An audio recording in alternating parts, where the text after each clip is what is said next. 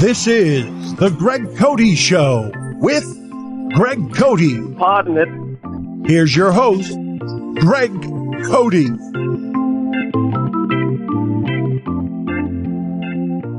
Take me out to the Ball ball. game. Take me out to the crowd.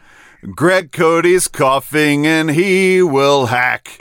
I don't care if I ever get back, so Bum, bum, it's root, root, root for the home team. If they don't win, it's a shame, for it's one, two, three strikes. You're out at the old ball game. Wow, Yeti bailed you out there. Well, that's definitely better than my version. I wanted. To, been... I just wanted Greg to sit in his. I wanted to just hear Dad. "Ah, Brada D. Uh, Do you even know the lyrics to "Take Me Out to the Ball Game," or do you I don't know like? all of them. No, I, no, that's right. Hey, At Greg hey. Cody Day, you had to read them. You forgot them, right? I, I did. Yeah, He'll start saying "Brada D D D." right. I end. My expertise ends at Cracker Jack. but take me out to the ball game. Take me out to the crowd. Buy me some peanuts and that kind of thing. Eat Da- peanuts. da- da- Isn't it peanuts and Cracker Jack? Oh, peanuts! Okay, what do you think I I said? thought you said penis and Cracker Jacks. Okay, here's the thing about this episode, man. We are celebrating America's pastime. Well, at least at least what used to be. America's past its prime, baseball. That's right. The the sport that was flourishing in the 1940s through the 80s and then has been struggling ever since and just went through a 3-month work stoppage and now is heaving into its season. And to celebrate the fact that uh, baseball has the oldest demographic of fans of any sport, we have two guests on today's episode who are a combined 151 years old. Ladies Yes. and gentlemen. And what, we should Um, throw you in there. We're over two hundred with you three. Oh, counting counting the hosts. Yeah. Yes, counting the hosts. But um, Are you saying we have, today's? uh, are you saying this is our MLB preview episode? Uh, three days after the season started. yeah, three days after the season started, Nice. we wanted to make sure it was going to start. You know, after that lockout, that's what happened. But um, okay. uh, the Marlins were based in Miami, as you know. uh, the Marlins home opener isn't until later in the week, this Thursday night. So, uh, but we're happy to have a friend of the show, FOS Tim Kurkjian, the ESPN baseball expert on. He's a young pup. He's 65. Uh, and then later in the show, uh, the 86 year old legend himself, Strat-O-Matic inventor Hal Richman, is on the show with us today. Stratton it. Don't we also have Jerry Garcia on the show? You know, he, he, he makes the briefest appearance possible. The Jerry Garcia. This is impressive. It is the guy from the Grateful Dead that we reference. wow. And um, I can't I wait for thought that. for a minute we were doing a seance and he was on the show. Uh, Stugotz would have been involved in that. I don't think we could get uh, Jerry Garcia in a seance without Stugotz to help. But Yeah. Christopher, you start talking right now because I sound like shit. um, yeah, I mean, I think you've said it all. You teed it up. No, not to, you know, you put the ball in the tee for this episode, I'd say. Yep, just like I did for you when you were five and a half years old. And and now all it's time for is I think that we should just get to let's just jump right into it. Let's do it. We if FOS Tim Kurkjian, um, I it's just a delightful voice to hear. Yeah. and uh, we caught him. He, we talked to him like the day before the season started, so he was busy and r- in grind mode, and he was ready to talk some hardball. And uh, let's talk to him right now. Tim Kurkjian, Timmy the K. Bring it. Tom. Hey, Tim. Hey Chris, hi Greg. How's it going? Okay guys, how are you doing? Great. Doing all right, man. I appreciate you carving some time. This is this is peak busy for you, right? Yeah, When is your busiest time of the year? this is pretty good. It's pretty bad, but it's pretty good. Yeah. Like being this busy because we got good stuff ahead. Tim, it's good to see you. We miss you. We were just talking before air, like how how great it is to see you every time. Um, but you sent me a text. I actually did my first broadcast Right. last week with Billy. We did a, a Marlins spring training game doing color commentary, and you sent me a nice text. I just want to thank you on the front end because I'm telling you, Tim, I was a little nervous right before. And I thought back on your text. I was like, just relax, watch the game. So I appreciate that. Yeah, we don't watch the games very well anymore, and we say a lot of things that don't mean anything. So I, I, think I said, when you say something, teach us something, educate us, tell us something we don't know, which is what exactly. I try to do. Sometimes it works, sometimes it doesn't, but it's what I try to do. Tim, um, keeping in mind, this is a Miami based podcast. I'm teeing you up here. I want you to name one surprise team in each league that's going to exceed expectations this year. Come on, Tim.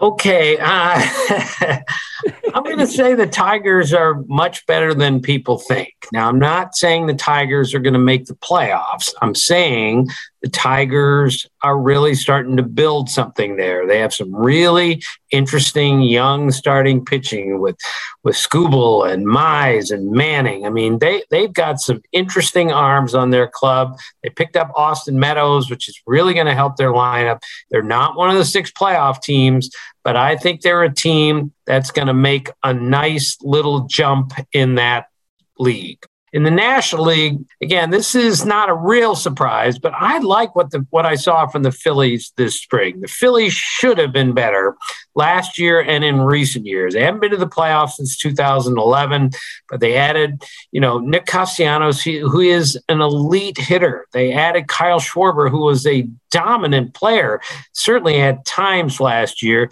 They should have scored way more runs last year. And now you look at their lineup it's pretty darn good. And when you can go Zack Wheeler and Aaron Nola, Ranger Suarez, top of the rotation, if they can find some bullpen help, which they've had trouble doing, I think they're a surprise enough team that they can make the playoffs in the National League. Now, I can make the case for the Marlins only because I think their top three starters are really good. Uh, they've improved a weak lineup. Uh, they have a top six farm system right now. Um, make the case for if, if you had to make the case for the Marlins and and be optimistic, what is the upside to Miami? Um, I'm not sold on the Marlins yet. I love their pitching like everybody else and their depth of pitching. They have kids in the minor leagues on the way. I just know they're a subpar offensive team and were a really bad offensive team last year. Now they've gotten better. Some of the people they've added, Joey Wendle is a really helpful, useful guy at multiple infield positions. He takes a great at bat. Jorge Soler has tremendous power. If he's anywhere close to the guy we saw in the postseason or a few years ago with the Royals, he's really going to help them. But look, that division is pretty darn good. The Braves are the defending world champs, and they have a chance to be maybe better than they were, at least in the regular season last year. The Mets, if they can ever get their pitching healthy, which is a big if, are pretty darn good too. And I just told you, I think the Phillies are going to the playoffs. So I think the Marlins are a fourth place team in that division, but another team that has some interesting weapons and a team that is clearly on the way up. Interesting weapons is such a nice way of saying they have no offense. I appreciate that at least, though, Tim. Thank you. Um, what do you think about all this sign stealing technology? I, am not even sure. I, I, like, I want to explain it to the audience, but I don't even. I'm not even sure how it really works yet. The catcher is going to have some way to get to the pitcher, what where he wants it, and what pitch he wants, and where it's at. It's all confusing to me. I don't like it. I think sign stealing is part of the game. If I'm stealing your signs, come up with better signs. Like I think this is the weird. I'd rather have fake uh, uh, robot umpires than this technology. Like, what's up with this? Well, I don't want robot umpires, and I don't want this technology either. Because I'm with you, Chris. I think it's an art to stealing signs. Ted Simmons was the greatest one of all time. He taught it to uh, Paul Molitor, who taught it to the Blue Jays when he went there, and they ended up winning a World Series. Uh, it, it's I just think what we're doing now is not necessary. I think we should be better at giving the signs better, hiding them better. And the thing that really bothers me is are the infielders going to know what right. pitch is coming? Cal Ripken pulled me aside during a playoff game about, I don't know, 15 years ago and said, typical Cal Ripken, did you see what happened in the sixth inning tonight? And I said, no, what? He goes, it's a playoff game. He said the pit, the catcher went out to the mound to change to change the sign to the pitcher. And none of the infielders came in to know what, what he's doing. Ripken looked at me and said, There wasn't one pitch thrown in my entire career when I was on defense that I didn't know what pitch was being thrown and at what location it was being thrown. I told this exact story to Ryne Sandberg from the same time period. He stopped me in the middle of it and said, Wait a minute. Are, are you going to tell me that the infielders were not in on uh, the pitcher changing the sign and the catcher changing the sign in the middle of an at bat? I said, Yes, that's what I'm telling you. He goes, just like Ripken, not one pitch was thrown in my that's career wild. that I didn't know the pitch and the location. And then I would tell Mark Grace on every single pitch, this is what is coming. And we're going to lose, in theory, we're going to lose some of that. And I'm not sure that's good for the game. And I definitely don't think it's necessary. That tech, this technology, this rule change is just the Astros' fault, right? That's what this is. If that doesn't, if that never happens, then this doesn't happen, right? Like this yeah, is just the I, league feeling like they've got, like they're embarrassed of that, so like we're gonna fix that. Yeah, I think the Astros are p- certainly partly to blame for this, and sometimes I just think we worry a little bit too much about stuff in baseball when we should just let the guys play once in a while. Yeah. Does um does the coveted Tim Kurkjian seal of approval uh, go to the universal DH?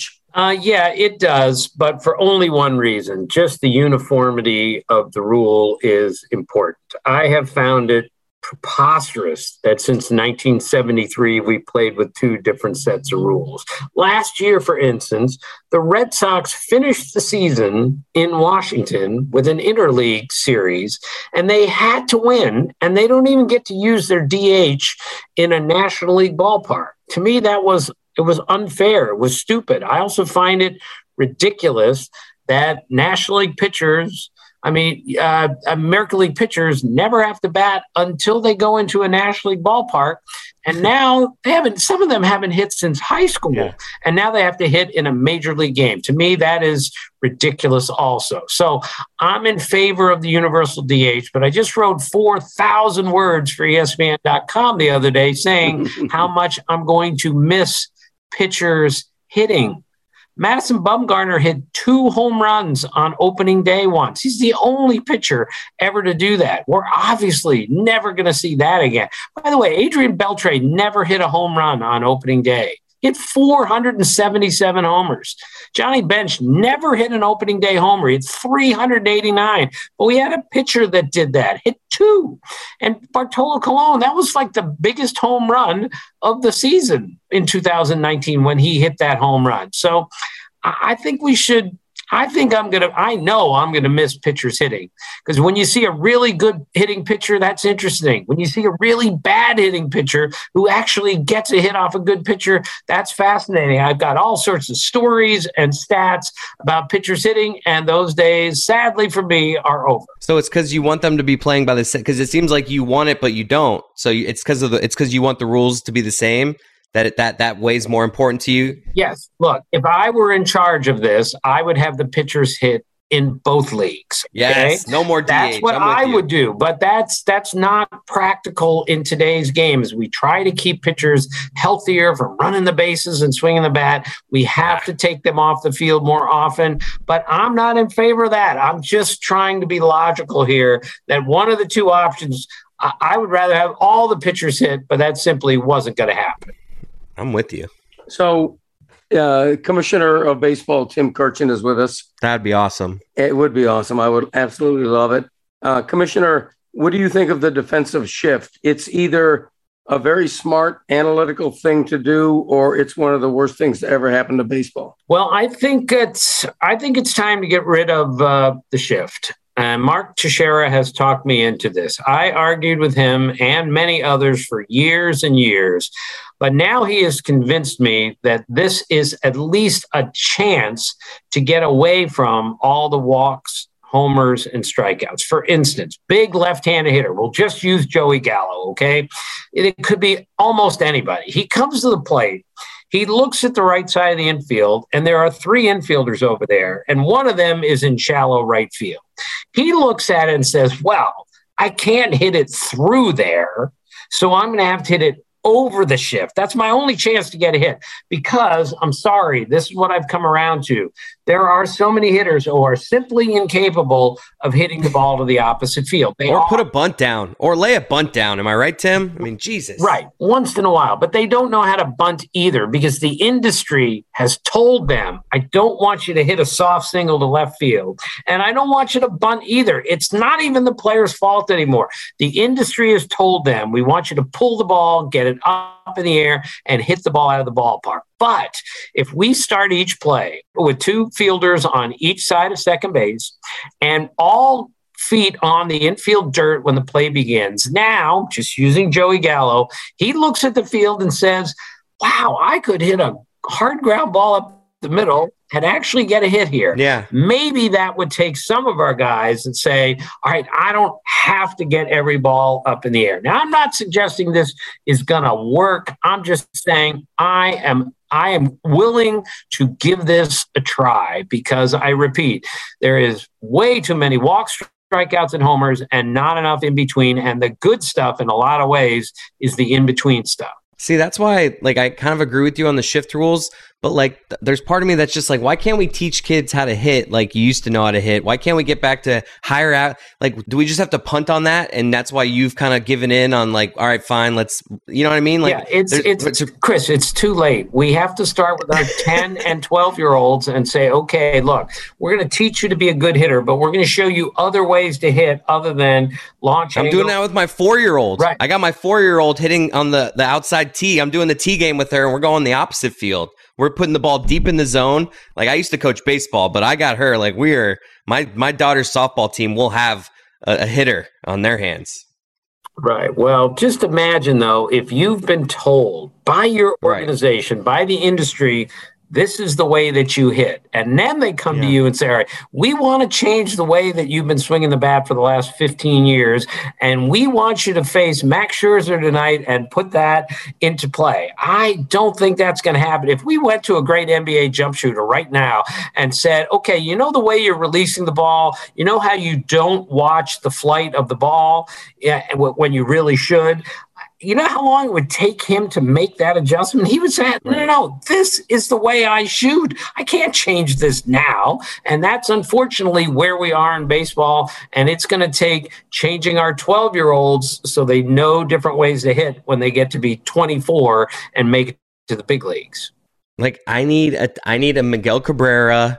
I need a Manny Ramirez. I need a, a Tony Gwynn. Those type of hitters like, that, like you're just telling me those are. I'm not going to see those anymore. Yeah, yeah. I saw Miguel Cabrera at a Tigers game against the Yankees. This is probably ten years ago. Okay, they shift on him and he hits a mm-hmm. routine ground ball to where the second baseman is supposed to be. Yep, he runs like- to first base and he's just laughing at the, the Yankees dugout. And it wasn't a big hit, it didn't score a run, right. but he was just looking at him like, Are you serious that you yeah. think you can you can shift on me and I can't I hit a ground that. ball right there? That's ridiculous. That. But that's Miguel Cabrera. He's one of the greatest hitters of all time. And if they shifted on Tony Gwynn, and I've heard this a hundred times times from people in the game. They shifted like they do on Tony Gwynn. He did 400 every year yeah. because he would figure yeah. out, well, if you're not going to, if you're going to leave that spot open, I'm going to hit it there. It's wild that they won't. That's it's wild. Dad, you look so ominous right now.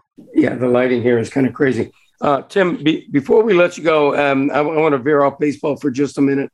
Uh, Christopher and I in the podcast are doing uh, a father son Olympics where we're challenging each other in free throw shooting and and golf and and s- several other events. Um, if, if, if you and your son had a Kurkjian Olympics, uh, what are the events that you would dominate, even at your age? Uh, well, my son's a good little athlete, but I played more golf than he has, so I will beat him in golf. Although he he thinks he can beat me now, I'm not sure he can. He just hasn't Ooh. played enough. Basketball, he'll never be able to outshoot me and I'm 65 years old. But yes. I will tell you, I I am the slowest man alive now. I need a hip replacement. So that I can't be true. I alive? I can't beat my son in one on one anymore. And well, the last time I played, we played to three, and I beat him three to two. Look, I stink. Let's be clear about this. So I can't beat him in one on one, but I can outshoot him still. He'll be the first one to acknowledge that. A- any other sport that requires, you know, two healthy hips, he's going to beat me. So I, I think we'll we'll start with golf and basketball, certain parts of basketball, and I'll have a chance. Tim, when's the last time you sent food back at a restaurant? You know, I, I, can honestly say I've only done that one time. I'm a I'm pretty much a well done guy. A lot of people Oh, just yeah. yell at me when I order a steak medium well. I've ordered it well before, and the waiter looks at me like I'm a complete idiot. I and Oh, I love seafood, but I even tell them make sure you you know you, you can cook the salmon don't worry and the salmon came back essentially raw in the middle and i Yeah. very politely said could you just throw this on the grill for another minute and a half and they did that's the only time in 65 years that i've ever sent anything back at a restaurant I Wow. need you to something else food related real fast. I need you to make me feel like less of a bad person. Have you ever fibbed to your wife about uh, things you may have eaten on a road trip cuz like maybe she wants you to be eating healthy and you veered off? Have we ever, you know, fibbed to the wife about, you know, uh, maybe if you indulged a little? Uh, no, I would lie the other way around. I would say that I had a steak when I actually had another salad. Listen, at my age and my size, every meal that I eat looks like the bottom of a hamster cage anyway. So she wants me to eat more bad stuff because she thinks I'm too small, which is all true. But Okay. um, I, I, I've just decided at my age, if I'm going to keep going here, I have to eat well. Otherwise, it's going to show up a lot quicker on a guy who's five four and a half than a guy who's six four and a half. Yeah, that's true. Tim, uh, you mentioned basketball. When you're on a pickup game uh, court, what's the angriest you've ever been at a whippersnapper? You know, somebody uh, half your age, maybe a third of your age, who was either showing off or fouling or something like that. So our team won seven games in a row in the gym, which I used to play in at lunchtime. A new guy who we've never seen before joins our team for the eighth game. So we've already won seven games in a row. And I I have like 50, not 50 points. I mean 50 buckets in seven Yes. games. Okay. So I, in like the first possession of the eighth game, throw a terrible cross court pass. It is intercepted by the other team and they go in for a layup. And the new guy looks at me and goes, Come on, man. Like, like I'm not even trying. Okay. So I, I was a little bit insulted by that. In fact, I was furious. So he was Yeah. way younger than me and way bigger than me. So I threw a very hard chest pass to him from a Mm. very great distance away. Yeah. He recognized I was really angry. He took the ball, ran towards me, threw it like a baseball, and then we scuffled for about, I would jerk. say, two seconds. I lost that fight badly. It was at lunchtime at the YMCA. I was 45 years old. So all of this qualifies as the most pathetic part of my entire life. no. To get in a fight in an a in an in a lunchtime basketball game with someone I don't even know. And the only thing worse than that is he was on my team. How can that happen? So that was Yeah. the most embarrassing thing ever. I always try to answer the question, Greg. I hate answering that question, but that's the answer. That's the angriest I've ever been. Well, you had a right to be angry. I would have whistled that guy for being a bad teammate for reacting like he did when you had a pass intercepted. Come on. Well, You're the leading scorer. Well, that- Y- y- give you a break. Christ. When you go into an enemy gym like that and nobody knows you, believe me, I've done this a thousand times. You play by the rules that they play by. And then once they trust you, if they trust you, then you can assert yourself a little bit more. But it's their gym. You're a visitor. You do what they tell you to do. You play their style of game until you say, All right, I know how to handle all this. Tim, uh, we'll, we'll let you go, but I, I want to ask you, harking back to baseball again. Um, so much nowadays is negative, and we've talked about a lot of it, the things that need to change and so forth. What is it about your enduring love affair with baseball as a new season begins?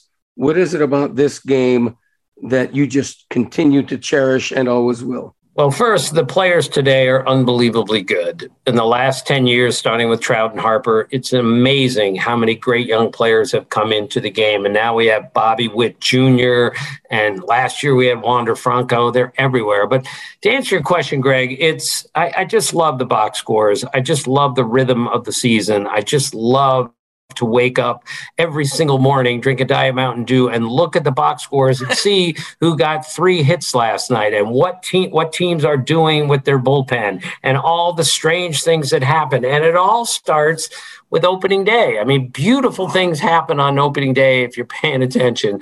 And I'll finish with this 82 Rangers. I'm covering the Rangers on the beat guy for the Dallas Morning News. And George Wright is a rookie center fielder for the Rangers. So he goes three for five on opening day 1982. And I say to George after the game, George, did you have a good time today? And he goes, Yeah, I've never been to a major league game before. So the first game he had ever attended he got three hits in that game. Think about that for a second. So those wow. are the little moments that happen on opening day and basically happen all throughout the season if you're paying attention. And every day something might happen that you've never seen before. And Greg, that's what keeps me coming back. Tim, we miss you. We love you. Thank you for carving time out for us today. Uh, we'll talk soon, hopefully. Okay, fellas. Thanks, Chris. Thanks, Greg. Talk to you guys soon. Appreciate it. Thanks, Tim. Thanks, Tim. All right.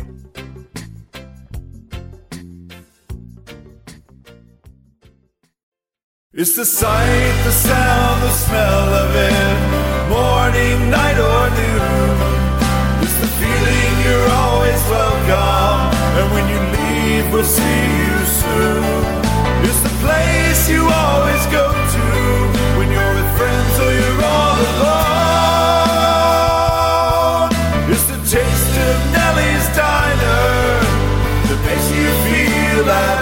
Step back in time when you step into Nellie's Diner. It's the only place in town to taste Wild Bill Cody's Bison Burger, deep fried in Nana's 100 year old lard. Or try a tall stack of our award winning PFBI pancakes. Dig into the signature Thang Thang salad. Or try an Uncle Dick footlong. Anything you want and anytime you want it, we got it. All served up with a free side of smiles. We are right where we've been for 60 years at 1440 Zagacki Street, downtown. Nellie's Diner. It's the taste of home you never had because your mom sucked at cooking. It's the taste of Nellie's Diner that makes you feel at home. All right, Dad. That was a good interview. Nellie's Diner, a classic. Um, I'm worried about you though. You you keep doing this thing where you're making me talk, your voice. Like I thought we were. You had a bad week a few weeks ago, and then you got a little better, and now we seem to be having another rough go of it. I'm, I'm not. I'm, I'm being like me and Yeti were talking when you walked away before to get water not funny anymore. The cough thing, like right. like we need to we need to fix this thing. Believe me, it's certainly not funny to me either. And we're about to go on a five day cruise, and the idea of me uh, coughing through a cruise ship is terrifying to my family and to uh, other cruisers who I don't even know. So we're going to try to get a miracle cure before then. That is true. Coughing is it's it's the one thing like from this pandemic. Oh yeah when people cough around me now, I'm like more like I used to not give a shit when people coughed around me. Now when people cough around me, I'm like, what's up with you? And you like get these uncontrollable fits of coughing where you're so insecure about it. And I do feel bad for you in these moments because people are definitely thinking you have COVID. Right. You're going to be in the buffet line and you'll have it to yourself. A couple of yeah. coughs. Get, uh, uh, heady play, actually, Greg. A couple of coughs, cutting it up. There you go. Uh, now, uh, we're going to go to our next guest. And I don't think uh, Christopher was, uh, and Yeti probably too.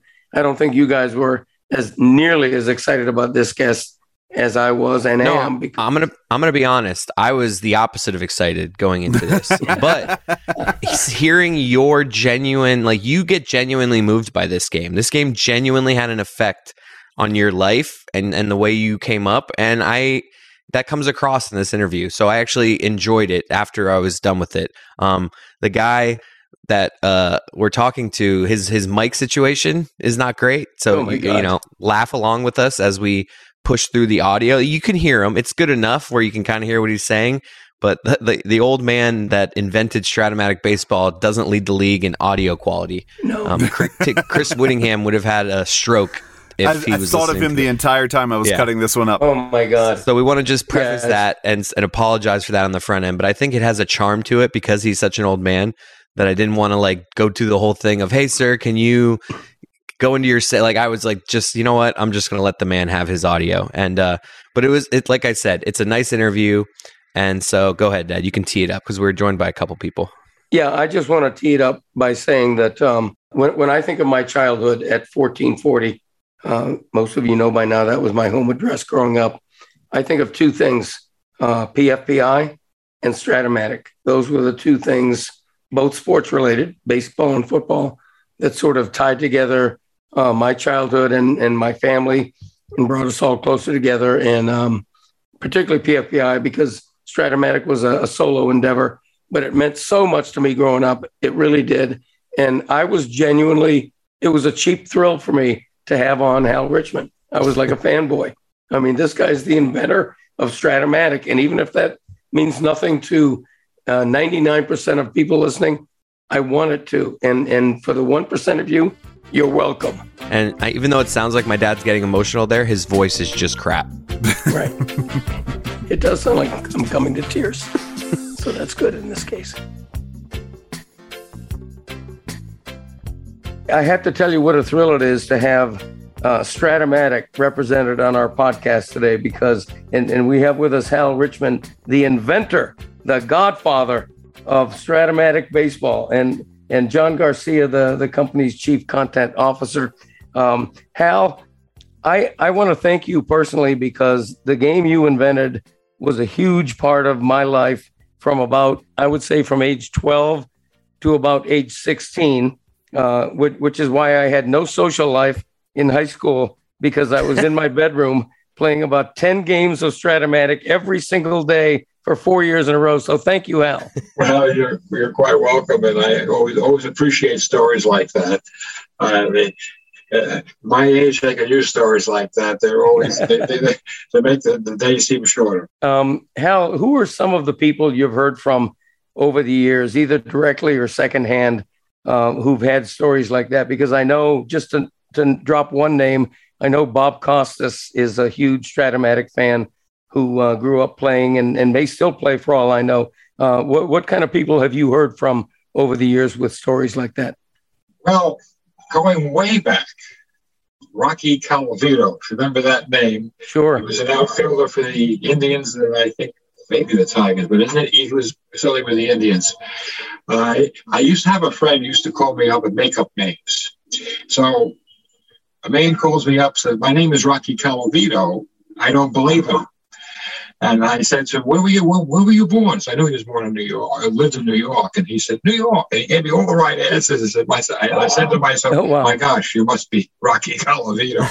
and that was one of the, that was a very funny call. And many, you know, at one point, I, I do know uh, a fellow named Alan Schwarz once uh, wrote a book on baseball. And he indicated at one point, 40% of all the baseball executives had a background of Strat-O-Matic. Wow. So that, you know, so the game has really uh, impacted the sport greatly. You know what I wonder, and and this may be a question for John Garcia, your uh, chief content officer. How did the game stay relevant? Because Strat-O-Matic, the way I first knew it, uh, struck me as a game that could very easily have become a dinosaur and not ad- adapt to the times. When when online happened, when digital happened, uh, how did the, the Strat-O-Matic reinvent itself to stay so current? Yeah, so um, we really view ourselves as a kind of a content company now, um, not just a game company. And that really started with Baseball Daily. So as you mentioned, like prior to Baseball Daily, Strat-O-Matic has always been looking back. We we come out with the recently completed season right before the next one starts, and you know you play replay the season or in a draft right. league or any of the other multitude of ways that our gamers can play. But when we came out in Baseball Daily in 2015, for the first time, we were able to look forward and project that afternoon's games, predict the upcoming season. Um, re- really became forward looking for the first time, and and immediately we were able to run simulations using that data, and immediately received immediate attention because of that. Actually, yeah. um, in that 2015 World Series, we simulated that series ahead of time using that Baseball Daily set, and it was kind of remarkable how close our simulated games were to the actual results of the games. We we matched the blown save. This was the the Mets Royal series. We we hit home runs by Alcides Escobar and Alex Gordon and David Wright and Conforto. And then we had game five. And game five was that Matt Harvey game. We had his line exact through seven innings. Wow. Um, short of one strikeout. Uh, we differed in that we removed Harvey from that Hmm. game. The Mets won. Terry or Terry Collins did not, and you know that that was the rest is history there. But that really got a large amount of attention, and we continue to simulate the World Series every year and similar type of accuracy. And then in 2020, um, when the world stopped, we stepped in to simulate the baseball season as it would have happened. We played out every single game on the schedule from April through the end of July when baseball returned. And it was kind of at that point we had we have this huge data library. We have 150 years of baseball history. We have 60 plus seasons in football and basketball and hockey. And at that point, really began leveraging that whole content library and creating for various media outlets. Um, we're just able to use it in new ways that we haven't before. We have partnerships with NBC Sports, uh, Boston. We run weekly simulations, uh, Marquee Sports Network. Uh, last year, we had 4 billion media impressions Wow. just on the various simulations and other ways. So, I mean, our our game is as good as ever. Um, the board game, our Windows game, we have you know new stuff coming out uh, later this year. But it, it's also it's not just our games; it's it's the media side too, our content side. Were you guys able to predict the Astros cheating and banging on trash cans? Did you guys catch that? we didn't know the cheating part at the time. That would have helped. So, um, put it in perspective for me. What what percentage of your business continues to be the old school cart, you know, board game that that I grew up on? it's really it's really about 50-50 Really? Yeah, uh, you know, we we're always going to have our board game. Uh, it's it's a huge part of what we do, and it will always be. And same with our Windows game. Um, I mean, Strat-O-Matic. Uh, I think it's the greatest game ever made, and uh, to be able to play it in various ways, um, still still still as uh, good as You gotta ever. get that three column. You gotta get that yeah, three you column. have to. you, you really do. I, I was saying that before we came on the air. If I had a, uh, if Yaz was up at bat and I rolled a, a three nine or a three ten, I didn't even have to look. I knew somebody was scoring a run um, because of that uh, that roll. Um, I wonder. I've, I've been wondering this a, a long time. I've never uh, had a chance to ask you or seen the question raised, but uh, the game is so statistics oriented. Um, why didn't you call it stat-o-matic instead of a strat-o-matic? Strategy. The, the, well, the, the, the name originated uh, during a snowstorm in 1961 or no 1960 I guess in the, in December. Okay. Uh, I was shoveling snow and I was going through the uh, dictionary and there was a word called strategic grammatical at that time in the dictionary no more there Okay. and so I was shoveling the snow and I had this word in my mind, strategic grammatical, and I shortened it to Strat-O-Matic. And it's just, that was it. You know, it was, it was that simple, you know, uh, and the word has disappeared from the dictionary.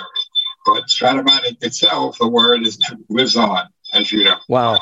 Wow. I don't know why I'm imagining every year a holiday party where the invite list is all the creators of the most iconic board games of all time. Where like the Monopoly guy and chess and checkers and Scrabble and Strat-O-Matic and Risk and Sorry, you guys all to get together and have a bit like kind of like a master's dinner where you're like one guy picks the meal. I don't know. Like, is this happened? Give me some good stories. I, I can't, the only story I can give you, uh, you know, besides I, because the Strat-O-Matic was really independent of all of that. Uh, we were not really part of the touring industry. Uh, we were, uh, we did business with a company called KB Touring Hobby. I don't know if you remember that company. We had quite a few stores, and we knew the owner, of the, uh, not the owner, but the man who ran the company. And he defined us really as almost, almost more like a book than a, than a, than a, than a toy or a game. And uh, so I was never really, uh, you know, part of that industry. Uh, but the only thing I can tell you about the industry I do know was the man who created Monopoly. Uh, and, you know, that was created during the Depression. And that was one of the reasons why it was so successful. Uh, it was about money, which no one had at the time. Uh, he tried to create a baseball game, but he failed. That I do know. Uh, you know, so I, I but otherwise, other than that, I had no connection at all uh, with uh, with the towing industry. Well, we're, we're gonna we're gonna let you guys go. Jerry Garcia from uh, or, uh, from or John Garcia. Jerry rather. Garcia, that would be a good get. Please edit that out. I used to be a deadhead back in my. Uh, no, I gotta leave that in. Now we wilder now we can tease that we have Jerry Garcia on this episode. Uh, John, thank you for joining us. But Hal, especially again, um, I want to tell you what a thrill it is to meet you because uh, what you invented and created uh, was truly a big part of uh, of my childhood, and I really appreciate that. Thank you. Well, thank you for these comments. I appreciate it. Yeah, and thanks for Jo- and John, where should our audience like find you guys on? I don't know, like social. Or just give like a plug for whatever you know our audience can do to to help and get in the game, as as you guys might say.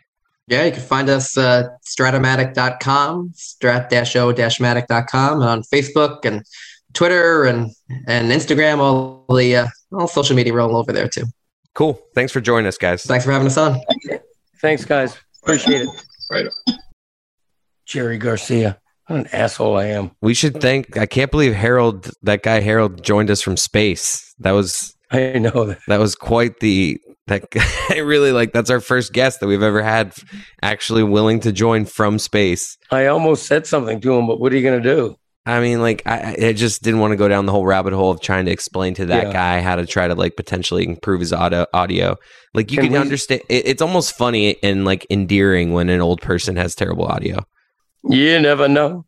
So, Greg, is Hal Richman the oldest guest that has ever been on this podcast? Hmm. I believe so. Yeah. I'm, trying, to think, who's second. Yeah, who else would be Um, Uncle Dick? Uncle Dick? Yeah, Uncle Dick would be second because he's 76 trombones. Um, and then Kurkjian's 65. Who else have we had that's like in the 60s or older? I can't even think of anybody. Uh, how old's Dick Stockton? I don't know. Oh, Dick Stockton. That's a good one. I forgot about Dick Stockton, broadcast Hall of Famer, who sang for us. Uh, What's it all about, Alfie? These platitudes. I, all I remember from that interview, actually, I do remember him singing. That was cool too. And he also did play by play of me doing serial, and, and, like, and I botched it, and I like talked over him. Yes. That was wonderful. Besides those things, the only thing I think of when I think of the Dick Stockton interview is you guys giving false platitudes to each other. It was just a love fest between Greg Cote and Dick Stockton. Oh, such a big fan of your career. Oh man, I've listened to every game you've ever called. Oh, I've read all your call. Like, and I was like, you Yeah. guys are both full of shit right now. Right. Both of you. Yeah, uh, that's that's possibly true. Uh, I, I do think we both admire each other, um, and uh, he he lives down here. I think he lives up in Palm Beach, an hour north of us. So the the chances that he has been a reader of my columns. All right, so maybe the- you're just full of it because you're not listening to these Dick Stockton. you don't even know when Dick Stockton's calling a game. Oh yeah, I do. Very distinctive voice. I love me some Dick Stockton.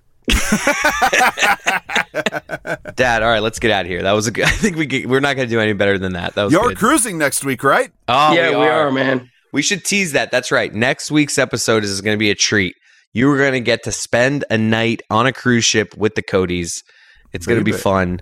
We're going to do one, our first night on the cruise. We're going to document the whole thing and we're going to send it to Yeti, and Yeti will put it together and you will have an episode. Even though next week we will be in the middle of our cruise, we will put out an episode and we're excited about it because it's going to be fun. Because, you know, Greg Cote, night one of a cruise can be a dangerous game. So, Hell yeah. Um, you, you know what interests me about that is that uh, the, the Cote family, we're cruisers.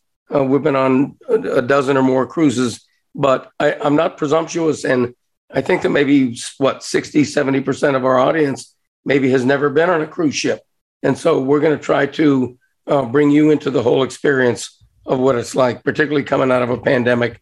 Uh, we'll all be wearing hazmat suits, so everything's going to be fine. I want a documentation of a three in the morning walk to the ice cream machine. yes. Oh, That's be what I did on the one cruise I've been on. Yes, yes. Yeah.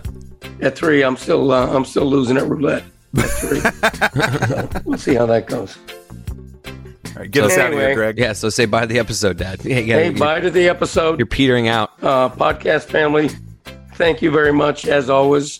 Unless I fall overboard, uh, we'll see you. Uh, we'll see you next week. See you. Bye bye. Love you. Thank you. We'll change the episode to You're now listening to the Man Overboard podcast without Greg Cote. That's right. That's not a bad name for a podcast, by the way. Man overboard. M O B.